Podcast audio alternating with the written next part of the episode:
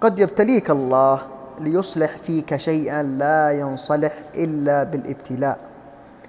نحن في الأساس لا نتغير في هذه الحياة ولا ندرك حقيقة الأشياء إلا بعد الابتلاء والامتحان. وهذه في ظاهرها شر لكن يجب أن نتأكد أن في باطنها خير كبير. فالمؤمن كل أمره خير وعسى أن تكرهوا شيئا وهو خير لكم. فالابتلاء نوعان ابتلاء لردع وابتلاء لرفع.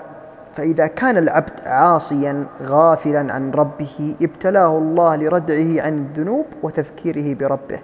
وإذا كان العبد طائعا لربه ابتلاه لرفعة لرفعة منزلته وتنقيته من الذنوب. فالابتلاء رسالة حب من الله إلينا.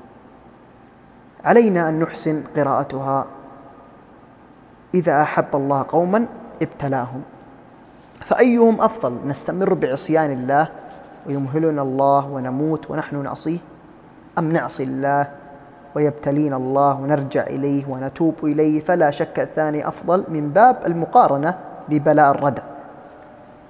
فأما من باب البلاء بلاء الرفع فكله خير بإذن الله. يبتلي الله العبد بأحب الناس إليه ليعلمه أن البشر يتخلون عمن يحبون. والله لا يتخلى عمن يحب. من تربية الله لك قد يبتليك الله بالأذى ممن حولك حتى لا يتعلق قلبك بأحد. لا أم ولا أب ولا أخ ولا صديق ولا ولد فيتعلق قلبك به وحده. ويا الله ناجيك بقلب أيوب ولست ببالغ صبره لكنني أناجيك.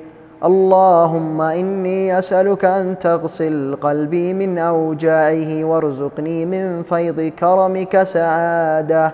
سعادة لا تنقطع واشرح صدري ويسر لي أمري. واجبر قلبي واعف عني وحقق لي ما أتمناه. وارزقني دعاء مستجابا يا خير الرازقين. إنك على كل شيء قدير.